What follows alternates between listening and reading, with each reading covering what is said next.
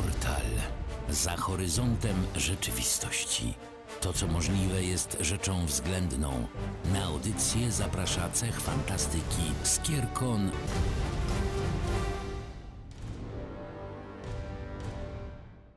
We wrześniowe, niedzielne popołudnie witamy w kolejnym portalu. Tu Aurelion. I Milka. Wszyscy drodzy słuchacze, mamy olbrzymią przyjemność dzisiaj oficjalnie zainaugurować nową serię portalową. Przedstawialiśmy bowiem pokątnie i tak trochę nieśmiało antybohaterów w poprzednich odcinkach portalu. Mówiliśmy o Severusie Snape'ie, mówiliśmy o Wiedźminie, a dzisiejszym odcinkiem oficjalnie otwieramy tę serię i na tapetę bierzemy bohatera z najwyższej kategorii. Antybohatera z najwyższej kategorii, chciałeś powiedzieć. Zdania są podzielone, bo jak popatrzysz na to, że ta postać inspirowała twórców w wielu różnych gatunkach sztuki, to nieważne, czy się mówi źle, czy dobrze, najważniejsze, że się mówi. To tak inaczej przedstawmy naszego antybohatera, którym jest dzisiaj Joker. To jest arcywróg Batmana, który został wprowadzony do świata DC bardzo krótko po tym, jak sam Batman został zainicjowany. Oczywiście ta postać ewoluowała i o tym też będziemy dzisiaj mówili, ale generalnie Joker pojawił się już w roku 1940 w komiksie Batmanowym. Są tak dawne czasy, że żaden z nas takich czasów nie pamięta. Mimo tego, że ty jesteś blisko. Jestem blisko, przypominam sobie jak przez mgłę, jak to było w 1940 latach i pamiętam również fakt, że owszem, ten Joker to tam nieźle namieszał i że na początku był właśnie taką postacią, umówmy się, z zaburzeniami, z tendencjami właśnie takiego zabójcy, schizofrenika i w ogóle szaleńca generalnie. To była postać, to był charakter, to był arcywróg Batmana, który na zasadzie trafiła kosa na kamień, nieźle mu mieszał temu Batmanowi. I co tutaj jest podobne do Batmana jest to, że Joker w przeciwieństwie do wielu innych komiksowych złoczyńców nie ma żadnych supermocy. Po prostu jest dobry, tak po ludzku w tym co robi, czyli w sianiu zamętu. I tak jak Batman walczą tylko na umysły, bez wykorzystywania jakichś kosmicznych mocy. Joker bazuje na swoich zdolnościach, umówmy się, inżynieryjno-chemicznych, bo to jest jedna z hipotez, to jest jedna z origin stories, które dają Jokerowi początek. I wykorzystuje to właśnie poprzez swoje pojawianie się w historiach z Batmanem. Dostaje różne zabawki, dostaje różne gadżety, dostaje kwiatki, które pryskają kwasem. Całą masę różnych takich fajnych gadżetów dostaje. To może jeszcze ustalmy, o jakim Jokerze tak w ogóle mówimy. Czy tutaj będziemy poruszali raczej tego komiksowego Jokera z dawnych lat, czy filmowego Jokera z najbardziej znanego Dark Knighta, czy może tego Jokera z filmu Joker. Jednak każda z tych postaci czymś się od siebie różni. Właśnie, bo DC nie byłoby sobą, podobnie jak Marvel nie byłby sobą, gdyby nie zaczęli wprowadzać multiversum, nie? W którymś momencie, że ta główna linia wydarzeń, którą opowiadają w różnych mediach, po prostu musiała zostać ujednolicona do wersji tak zwanej legacy. I te historie poboczne na początku XXI wieku zostały tak naprawdę zmarginalizowane, jeżeli nie powiedzieć kompletnie zignorowane. I w związku z tym trudno jest mi odpowiedzieć na Twoje pytania, o którym Jokerze będziemy mówili, bo tak naprawdę wydaje mi się te ostatnie portrety Jokera, te ostatnie wizualizacje tej postaci są takimi amalgamatami tego, co działo się wcześniej i czerpią różne elementy, a to z jednego origin story, a to z innego origin story, i to są takie łatki przyspawane, wydaje mi się. Może nie tyle łatki, co wydaje mi się, że Joker stał się takim płótnem, które już ma taki powiedzmy podkład, a na który można autorzy nakładać swoje farby tak jak oni chcą i prezentować tak naprawdę inne jakieś problemy, czy to psychiczne, czy problemy ze społeczeństwem i po prostu to co chcą opowiedzieć, po prostu na tym płótnie, które się nazywa Joker, umieścić. To jest znakomita obserwacja i wydaje mi się, że coś w tym jest.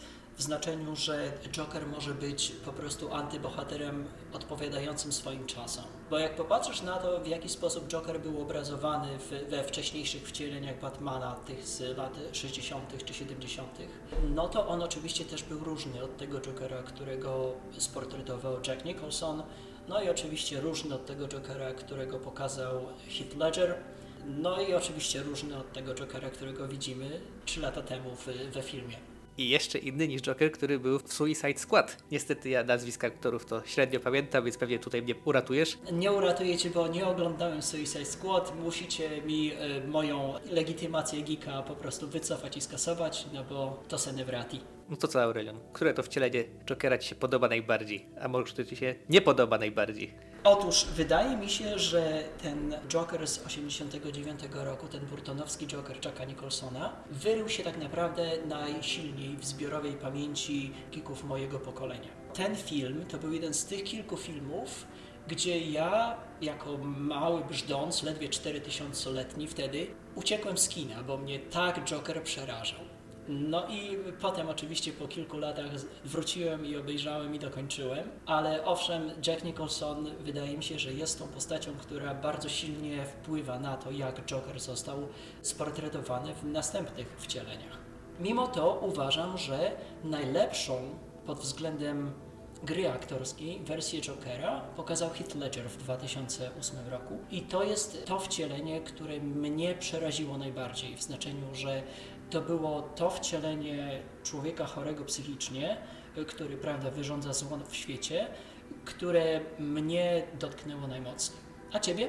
No ja jestem z innego pokolenia, tego, które pewnie statystycznie najbardziej by się zachwycało tym Jokerem właśnie z Mrocznego Rycerza, ale mi osobiście jednak, może głupio powiedzieć, że bardziej odpowiada, ale jednak większe wrażenie na mnie zrobił Joaquin Phoenix, pewnie źle to wymówiłem, z Jokera. No i dlaczego tak było?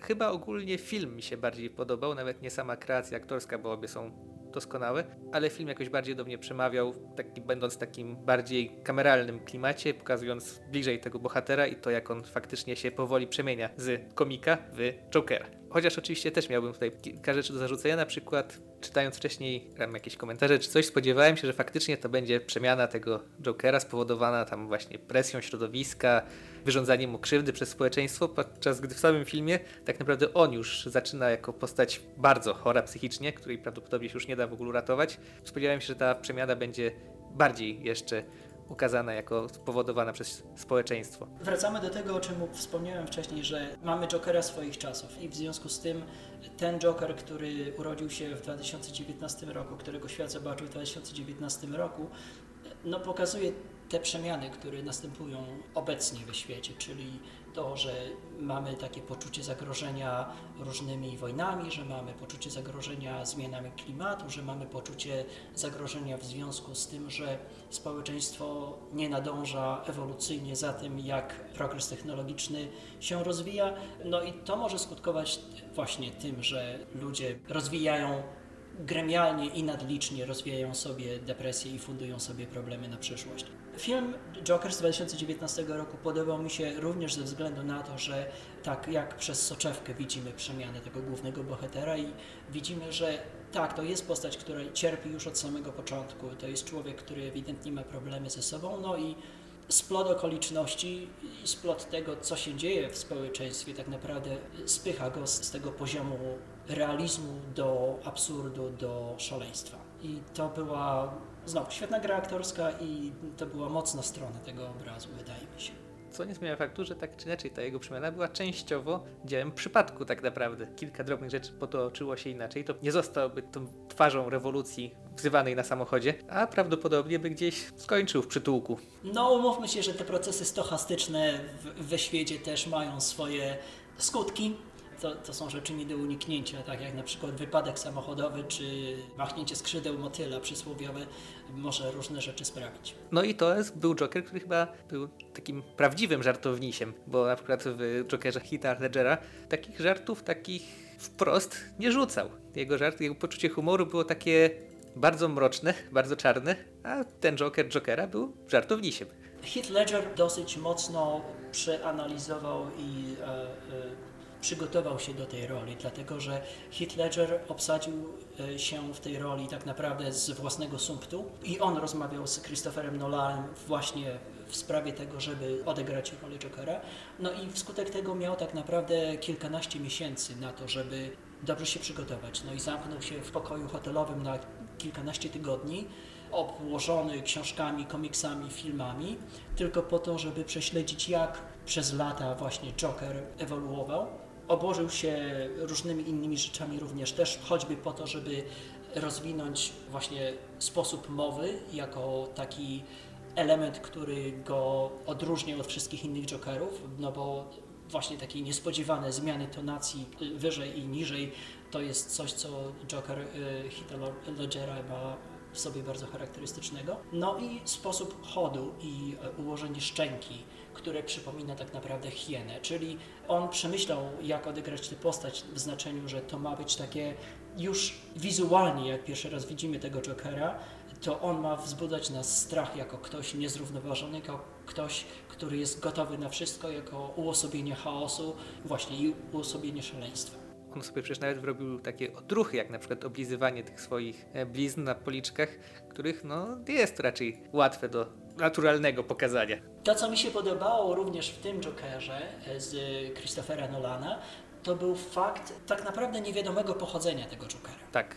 Bo sam bohater przedstawia przynajmniej 3 wersje, w jaki sposób stał się Jokerem w tym filmie The Dark Knight. Właśnie takie niedopowiedzenie według mnie jest świetne, bo pokazuje, że tak naprawdę ten Joker to może być w każdym z nas i tak naprawdę różne rzeczy mogą nas popychać w objęcie obłędu. No to może powiedzmy jeszcze jednym Jokerze, którego znamy obaj z innego medium, bo ty czytałeś komiks, ja oglądałem film, czyli The Killing Joke, Zabójczy Żart, który ja widziałem jako film animowany, ty komiks, pewnie w zamierzchłych czasach. I właśnie tam jest jeszcze inny Joker i jeszcze jego inna origin story. Tak, to jest właśnie chyba najsilniejsze origin story Jokera, które Alan Moore popełnił z ilustratorem Brianem Bolanem. No i w tejże historii element, który mnie najbardziej urzekł, to było takie mocne porównanie, taka mocna paralela Jokera i Batmana w znaczeniu, że tak jak Heath Ledger mówi, że zabicie mnie jest poza twoim moralnym wyborem, ale ja ciebie też nie mogę zabić, bo po prostu mam zbyt dużo fanów. I podobną paralelę rysują, wydaje mi się, The Killing Joke w znaczeniu takim, że to są jakby 2 strony tej samej monety, że jedna strona jest jasna i przyjazna światu i stara się czynić dobro, tak jak Batman, a druga strona jest właśnie tymi siłami zła, siłami ciemności, siłami szaleństwa i właśnie to jest uosobienie Jokera. Powiedzmy o właśnie origin story przedstawianej w tym dziele.